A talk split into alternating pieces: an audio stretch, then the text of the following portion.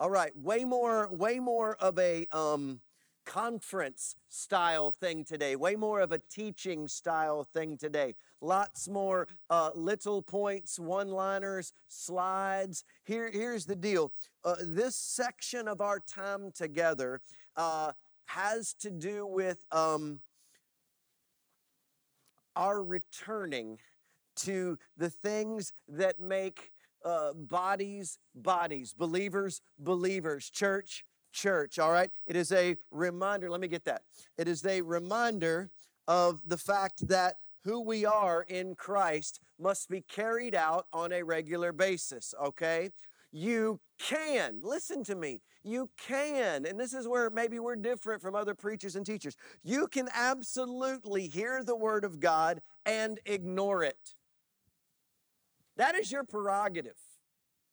I say to church people, to people I counsel, to people I talk to, to the staff, to the elders all the time, I am getting better and better and working harder and harder at how to wisely, justly, firmly, and lovingly speak to the congregation in sermons and in counseling and in conversation and in small group. I'm, I'm, I'm getting better and I'm learning more, but I cannot make them listen. You can lead a horse to water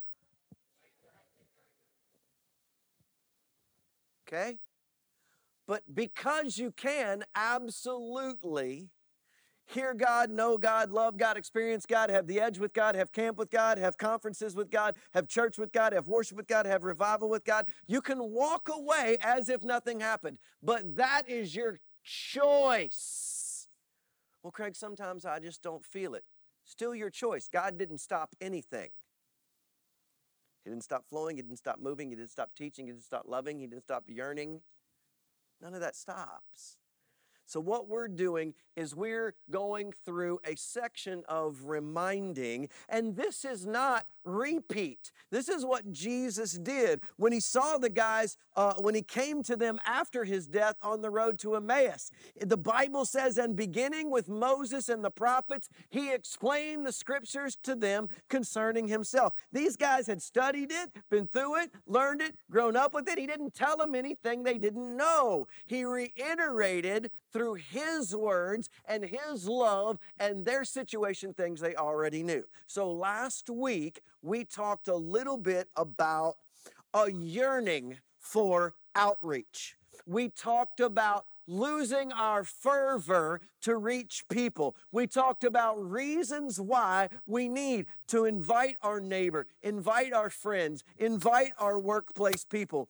Stop making excuses like they live an hour away. Stop making excuses like they don't deserve Jesus. Stop making excuses like they will not come. Stop with all that and realize it simply comes down to this there is a heaven and there is a hell. That is true. Water's wet, the sky's blue. That is true. And everyone will live for eternity in one place or the other. That is also true.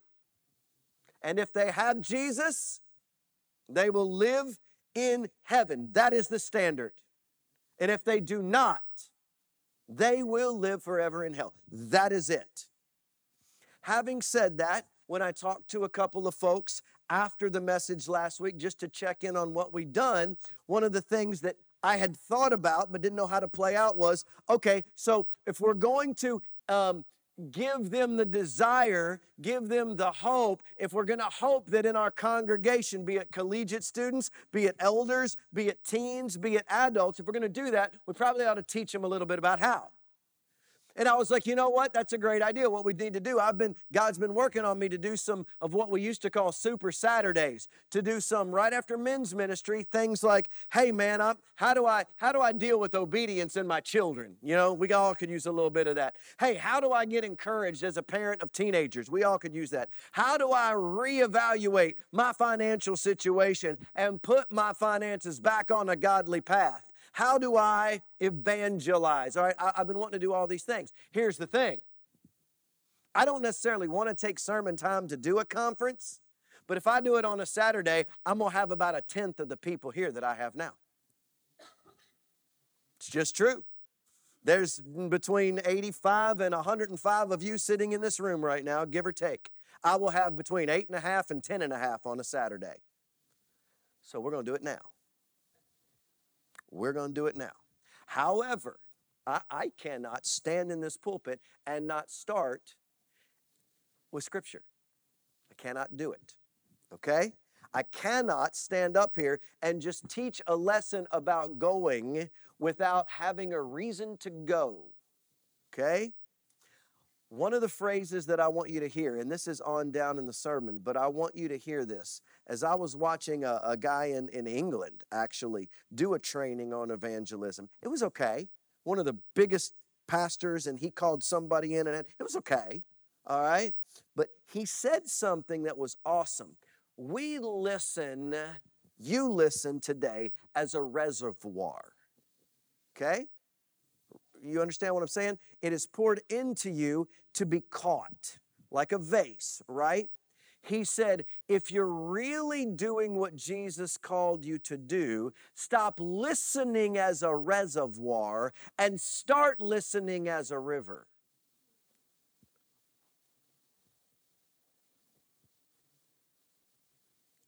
Listen with the intent to pass on.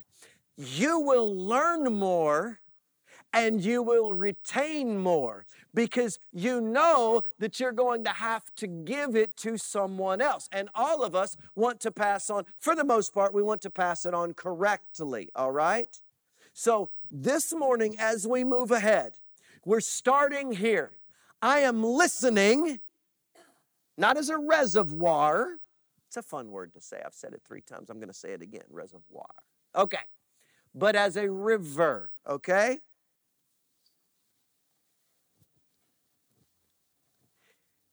If this verse isn't implanted on your mind as we move forward, there is, listen to me, there is no hope for us bouncing off of this evangelism platform at all. I'm going to say it again.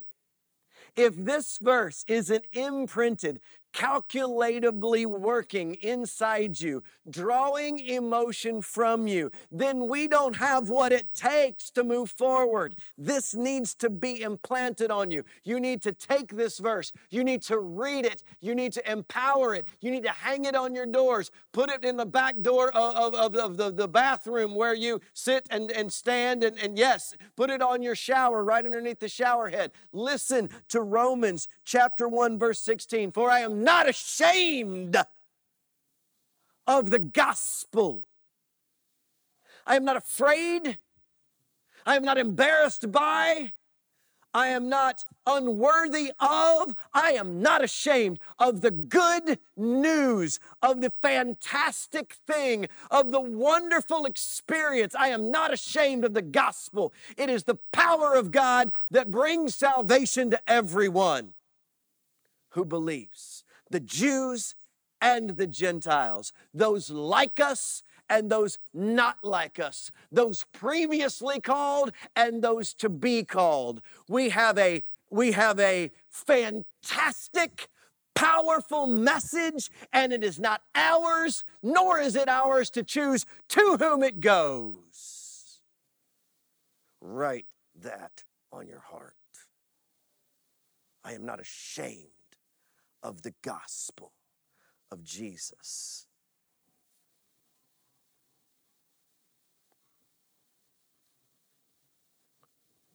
But Jesus came and said to them, All authority in heaven and on earth has been given to me. What comes next, church?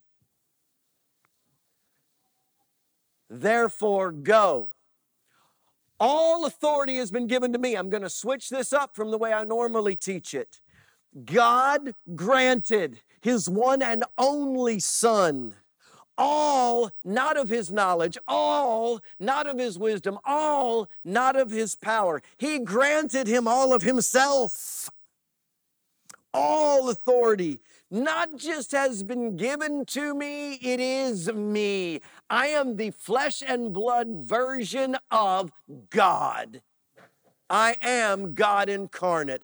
But because it's been given to me, is it my job? Not anymore. At this verse, the power was transferred. For I have not given you a spirit of fear, but a spirit of power. The transfer of the power of the gospel of Jesus Christ went from God to you in this moment. So you go and make disciples, baptizing them in the name of the Father and of the Son and of the Holy Spirit, and teaching them to obey everything I have commanded you. But you will receive power when the Holy Spirit comes upon you. And you will be my witnesses in Jerusalem and in Judea and in Samaria and to the ends of the earth. You, you will be the reason through the power of Christ. That Nicholasville finds hope. That Jessamine County finds hope. That Asbury finds hope. That collegiates all over the nation find hope. You are now responsible for the gift that you have been given being passed on or not passed on.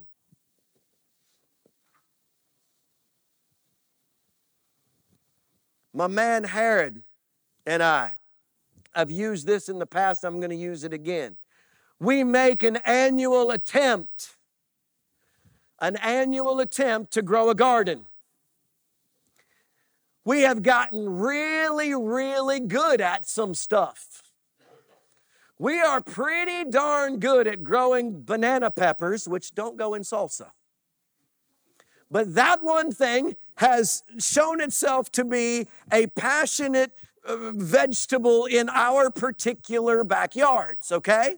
We've gotten really, really good at producing way more tomatoes than we can keep up with. We've gotten good at that. We have not yet gotten good at the pruning and the paring back because the tomatoes become coverage for every other thing we plant. We have failed at some things. We can't grow a cucumber that stays green. We can't do it. We grow orange cucumbers. True story. It's happened three years in a row. We keep trying, we keep failing. Can't do it. They make, no, well, they make funny looking pickles. They taste fine, but they make funny looking pickles. We've learned some things, but, but here's the deal. Here's the deal. Here's what I know to be true, okay? It is possible that Herod and I, come Derby Day, which we may have to work on because that's ingrained in him as the time when the week after the Derby is when you plant. But with the seasons changing, the neighbor's convinced it probably ought to be sooner. But we'll argue about that later, and it's his yard, so we'll plant the week after the Derby. Anyway, all right, anyway, if we do, if we plant seeds out there, there is a chance that we get tomatoes, peppers, onions, and pumpkin cumbers and there is a chance that we do not. Anybody disagree with that? Snow comes, rain doesn't come, we don't tend it. There's a chance that we do and a chance that we don't. If we plant no seeds, there's what? No chance that we will be making salsa from the garden. I am of the opinion and you guys who know me best know this. I will work extremely hard to make sure that the failure of something to happen isn't on me. If I have done what I can do and it fails, I sleep good. If someone dies and splits hell wide open and I never told them, it's on me. If someone dies and splits hell wide open and I told them, it's on them.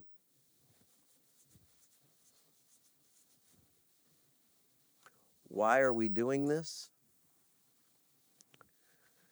Christ Himself told the apostles, the prophets, the evangelists, the pastors, and the teachers. He called the called, and I need everyone to pay attention to what happens next. It's incredibly crucial. He called the called together, and he gave the called instructions on what to do. Equip the people, for works of service so that the body of Christ may be built up until we all reach unity in the faith, knowledge of the Son, and become mature. The job of the preacher is not to go out and do your job. The job of the youth minister, the children's pastor, is not to go out and do your job. My job is to equip you to do your job. And when you do your job, what happens is the body comes together in faith and the knowledge of Jesus Christ spreads. And when that happens, people get more mature. That's what we're doing.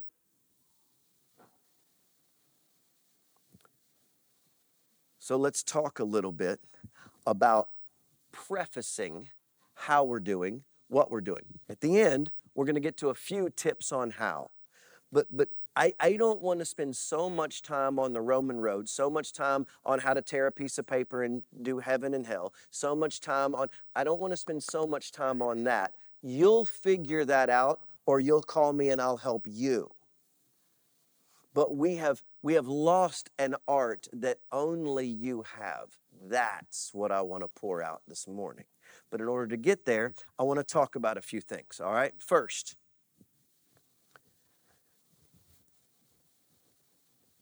I told you last week that, that at Georgetown College there was a woman that came to speak, and I still to this day remember the one line she said over and over again. All right?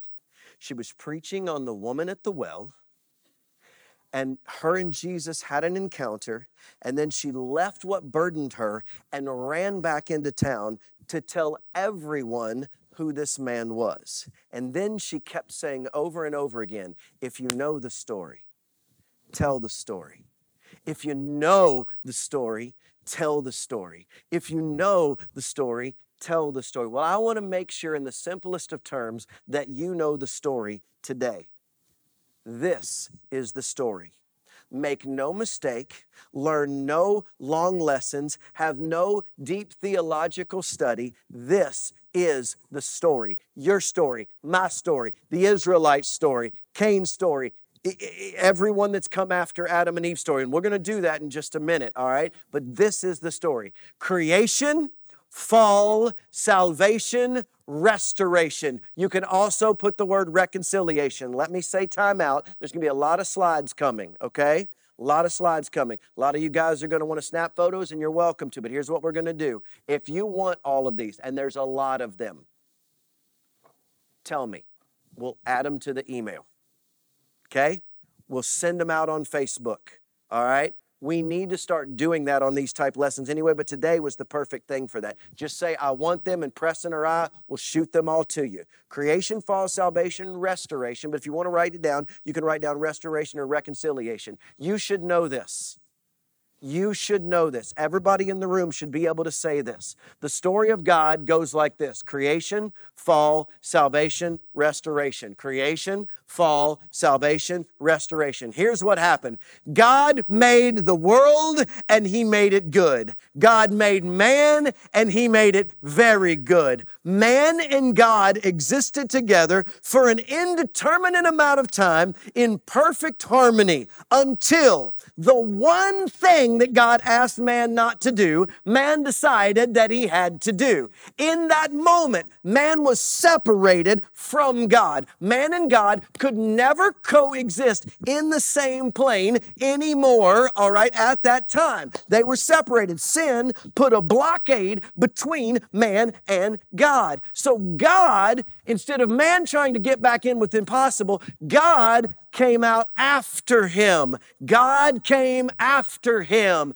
and reached out to him and said, I will save you from sin. I will save you from death. I can change the direction, the trajectory of your life from headed and deserving of hell to headed and owning heaven because of what I did. That happened through Jesus Christ. And everything after that is the reconciliation of everything you are unto God. Salvation is a moment, it's a starting line, it's the birth, it's the beginning of the path of your soul. The rest of your life is about being reconciled or restored unto God. It's what churches have done wrong for years. It's what gives me the undeserved opportunity to stand before you and teach you these things. I have been created. I have fallen. God has saved me from my fall, but more than that, He restored me to my call.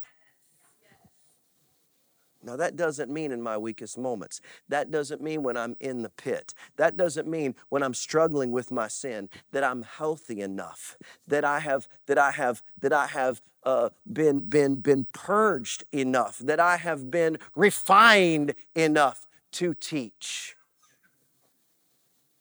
but it does mean that somewhere along the way, everything that I was created to be, God still wants me to be. And so He works through the process of restoration. This is where we screw up church discipline. Your sins make you ineligible for anything. That is not the story of the gospel. But what we want to do is say, my sins don't matter because as long as it's as long as it's in the past it's okay and i can do whatever i want and keep on sinning and, and you have to let me work with children. You have to let me keep attending. You have to let me no i do not. That's not church discipline either. That's pacificity that's enabling. That's a sin and nobody gets restored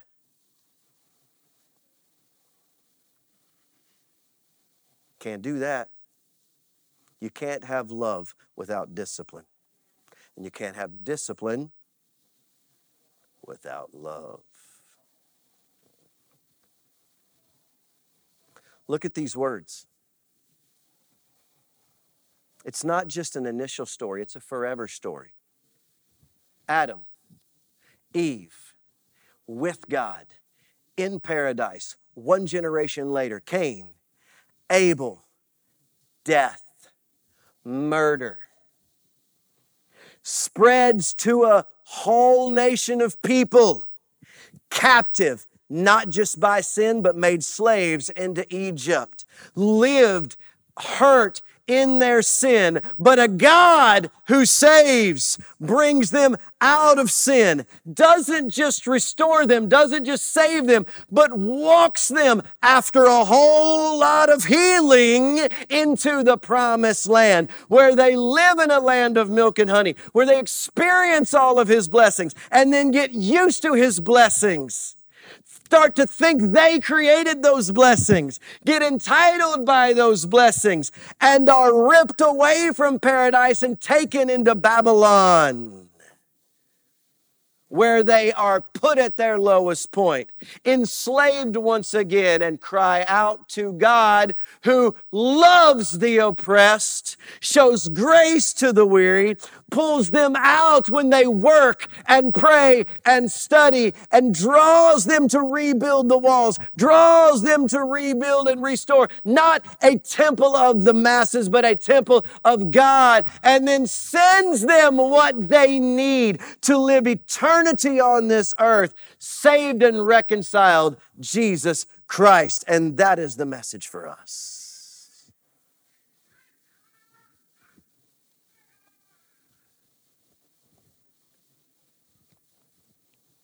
Anybody ever had any good news? Got a job? God's faithfulness proved through? You know, You've been trying for years, maybe even decades, and you finally find out that you're gonna, you're gonna have a child. You've been waiting for years. Can I get a witness on that one person who will satisfy and restore and connect with your soul, right? And, and, and you're finally going to get married. You get accepted to the college that you've dreamed of all of your life. You work hard and you're called into the office, and your boss gives you a promotion and a raise you, you follow, you believe, you obey, and God blesses you with something. Have you ever had good news? How hard is it to keep it in? Anybody? Anybody have news that they just want to share? I mean, Facebook now, we put it all over it, right? You can't wait, you know, to tell people big things. Y'all are looking at me like I have three heads. Do you guys not have any idea what, what like exciting news is? You know what happens with me sometimes when I want to share good news? I get scared to do it because I'm the preacher. I get scared to do it because I don't want people to think it's about me, and that's the truth. God did some great work through some really difficult discipline that Jamie and I went through for the last month. And then He decided in ways beyond our fathoming to bless us in ways we couldn't understand to bless us. But I feel like if I share those, I do. I'm, I'm, this is honest, you know, vulnerable. I feel like if I share those things, it's about, well, look what look what Craig and Jamie did. Look how good they are.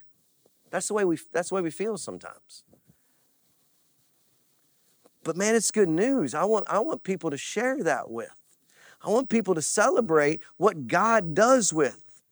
I want to turn around when God blesses and this is exactly what happened. And forget about what I get, but be able to bless the church instead. That's what God will continue to bless. Does anybody know what it's like to have good news and to try to keep it quiet? If you understand that, please raise your hand. Can I ask you a question? What's the best news ever told? What's the best news ever shared? Andy? Jesus. That would be J A Y S E S, Jesus. I love it. Okay. How many of you understand and know what the best news ever shared is? Raise your hand. How come it's not dying to get out?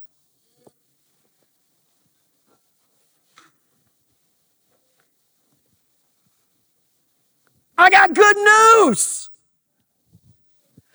I got good news. There is a hell and you don't have to go. I got good news. I'm a sinner, but God saved me. I got good news. I got things in my past that are shameful, embarrassing, unholy, unrighteous. God used me anyway, and He's still using me. I got good news. Do you? Then who are you dying to share it with? Until you're there, is it even good news to you?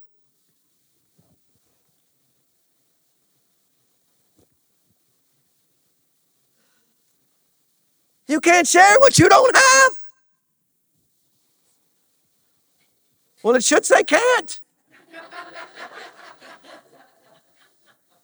the slide is incorrect.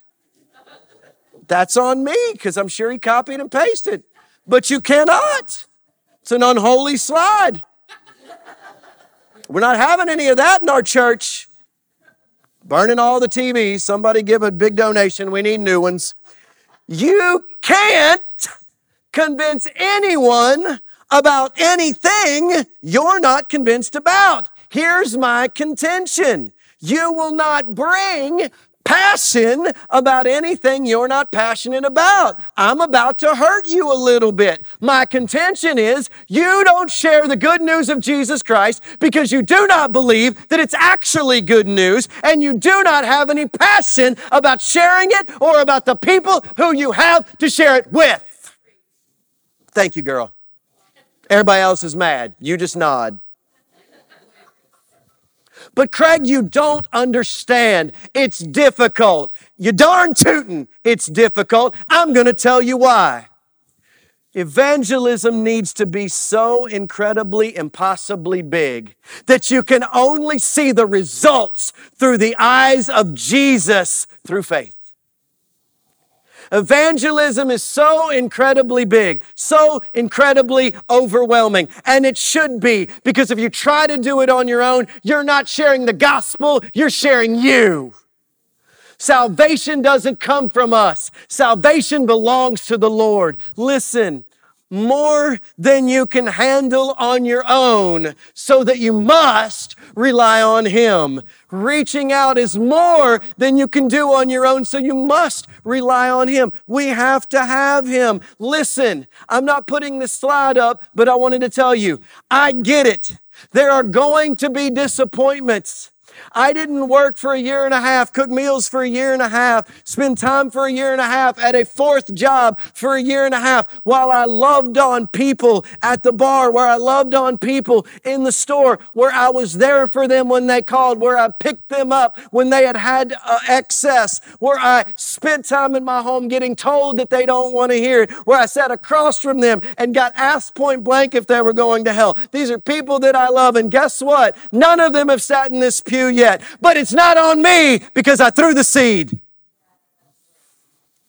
Guess what? Listen, this is too much to put up. Listen, you are going to be disappointed, fail, and maybe even be embarrassed.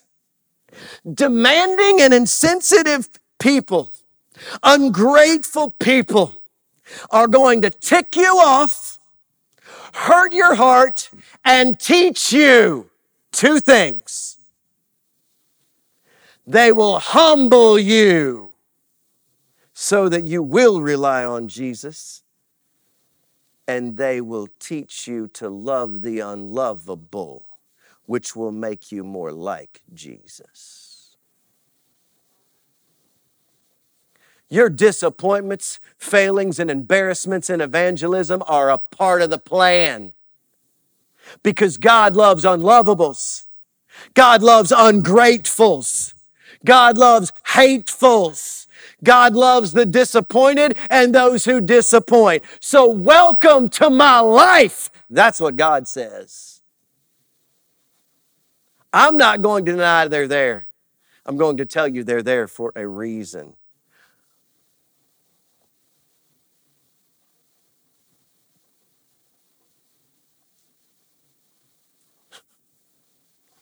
First Evangelist 1 7. Blessed are the flexible, for they will not be bent out of shape.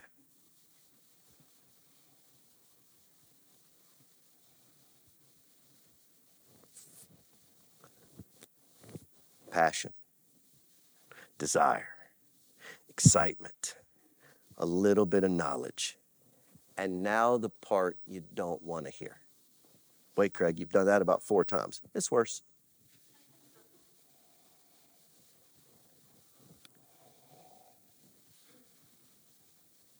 People connect through mutual weakness, humility, brokenness, and vulnerability. Your weakness, humility, brokenness, and vulnerability will lead to credibility. Anybody want to listen to a know-it-all? Anybody want to listen to a show-it-all? Anybody want to listen to somebody with all the answers who doesn't seem to need any answers? Vulnerability leads to credibility. So, folks, when you're getting ready to tell someone about Jesus, connect with them on a real, vulnerable, open, God did this for me level eventually what he did for you, they'll want, not what you have to give them. So let's talk about how to do it now. Okay? Any creatures of habit? Anybody creature of habit? Does it bother you when you get into a rhythm and that rhythm is overthrown? Yeah, yeah, yeah. Is there a certain place you stop for coffee? Anybody? Anybody? From 1993 until 2000 and probably 18 Starbucks was it for me. At first, it was the Starbucks on 96 in Franklin. Every day out of my house at 2703 Doubletree Way in Spring Hill, up, across, up, in, figure it out, pay seven bucks for a drink, figure out you can't pay seven bucks for a drink, pick a five dollar drink, figure out you don't buy the five dollar drink, find a three dollar and thirty five cent drink, add some modifiers, figure out you like that, and for the rest of your days, everybody knows that Craig is a venti half caff toffee nut americano with a splash of cold soy. And my $7 drink now costs $3.23 and we're good to go. Except when COVID hit and now it costs like $6.23. Anybody here, anybody here know how Starbucks makes their money? It's a true statement. Every financial guy will tell you this. You know how they make your money? They make your milk hot. That's it. They make your milk hot. Starbucks makes their money by making milk hot. That's it not their coffee. No, it does not better or worse. In fact, McDonald's won a taste test between Starbucks and McDonald's over thousands and thousands of people. True story. They make your milk hot. Okay? Just a side note. Okay? You are a creature of habit. I hate now. Now, what we do is we've bought one of our favorite coffees, Cafe Du Monde. All right, you can get that now. You get it on Amazon, you can get it on auto order and get it like 20% cheaper, right? So we get Cafe Du Monde coffee. We bought like $11 K cups that are washable. Our friends told us about them. And so we fill that up with one of those and then one of the K cups of our flavor choice, all right? And that's what we do for about, you know, 47 cents a day. And so after my shower, that's where I go. And then Nugget chases me and says, I want to help. Slows down the process by days right? But we're, we're, creatures of habit. Okay, here's the first lesson that I want to teach you. Almost all of you nodded when I said, Are you creatures of habit? Okay? Be a regular and live your creature of habit out lovingly. If you make a list of the things you do every weekday, some of you every day, and where they take you, you have identified your Jerusalem. It will turn into Judea, Samaria, and the ends of the earth. But that's not where Jesus begins. I can still name two or three people at the Starbucks right up here out in front of Sam's. They've all moved on, but I know where two of the three of them are now. It's a long, long game. But where I'm a regular, people know. The guy across the street over here knows exactly who I am. The people at Kroger know exactly who I am. And it's a long game of loving people. When you stop by to slide an envelope full of money from your church into the coat pocket of one of the servers, two or three other servers notice, ask questions. That's evangelism. Be a regular where you are, be a creature of habit where you are, and witness where you are. What does it start with? If you don't pray, you don't have a foundation. If you don't pray, you're not abiding. If you don't pray, you're not connecting. You lift them up and you believe. Pray for rain, carry an umbrella. You believe. Pray and abide. Don't just say it, spray it, and move on, all right? Get in. God, hold me. God, use me. God, serve me. God, be with Janet. God, be with Frank. God, be with whoever. Ask God to bless it and watch Him do it. He wants people to come to Himself. This one's important. You got to live it if you're going to give it. And I know a lot of you are going to be like, oh, this is the part I can't deal with. That's where you get vulnerable. I know what you did. I know where you were, and I should have stopped, and I need to quit. And that's what God has saved me from. I have got to move forward. Don't try to hide it. Be honest about it. But if you're not willing to stop, shut up. I, I stop. If you're not willing to stop, shut up. Hypocrisy is the reason people don't come to church. Hypocrisy is the reason people don't come to youth group. Hypocrisy is the reason people stop being your friend. Don't fake it. Don't give yourself more grace than you deserve. That's for God.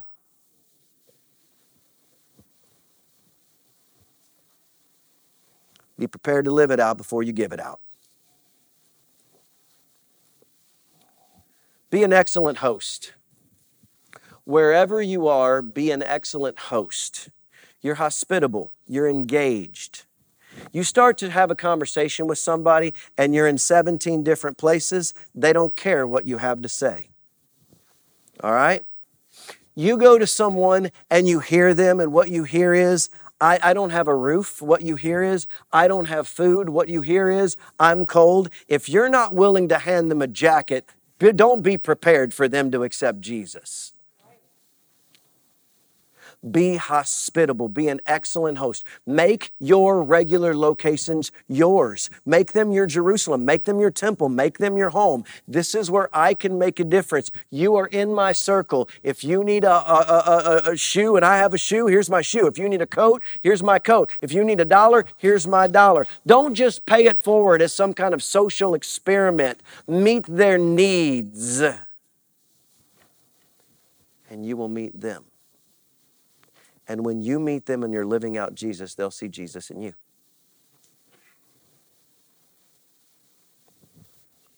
Everybody wonders what to say or how to say it. right here. Tell your story. Don't tell my story. Don't tell Steve's story.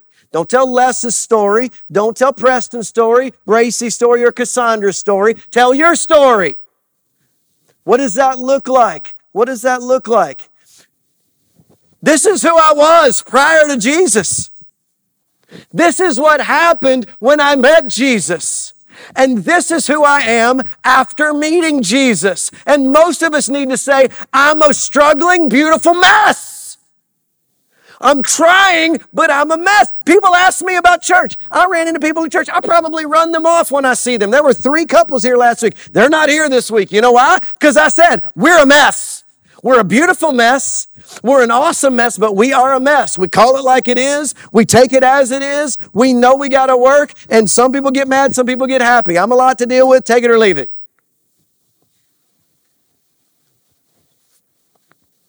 But turn your mess into a message. Let me say it again turn your mess into a message. All right. Let me give you something practical. Okay? When we did evangelism back during the Engage series, probably four years ago, five years ago, I told you about how to share Jesus with your, with your hand. Okay? Cassandra's nodding. She remembers. Everybody else is like, I don't know. I tore up a piece of paper and made little words and a cross out of it. All right? I, I, I, gave you the Roman road, which uh, we will be happy to include in the slides if you'd like them. It's excellent, okay? But I'm going to give you one that's real easy. When it, when it comes down to it, I'm going to give you one that's real easy, all right? It's eight words, but it's not actually eight different words, but it's eight words long. God loved, God gave, we believe, we receive. I'm going to say it again, and then you're going to say it with me. God loved, God gave, we believe, we receive. Church, God loved, God gave, we believe, we receive. Say it again. God loved, God gave, we believe. One more time. God loved, God gave. Anybody know what that is?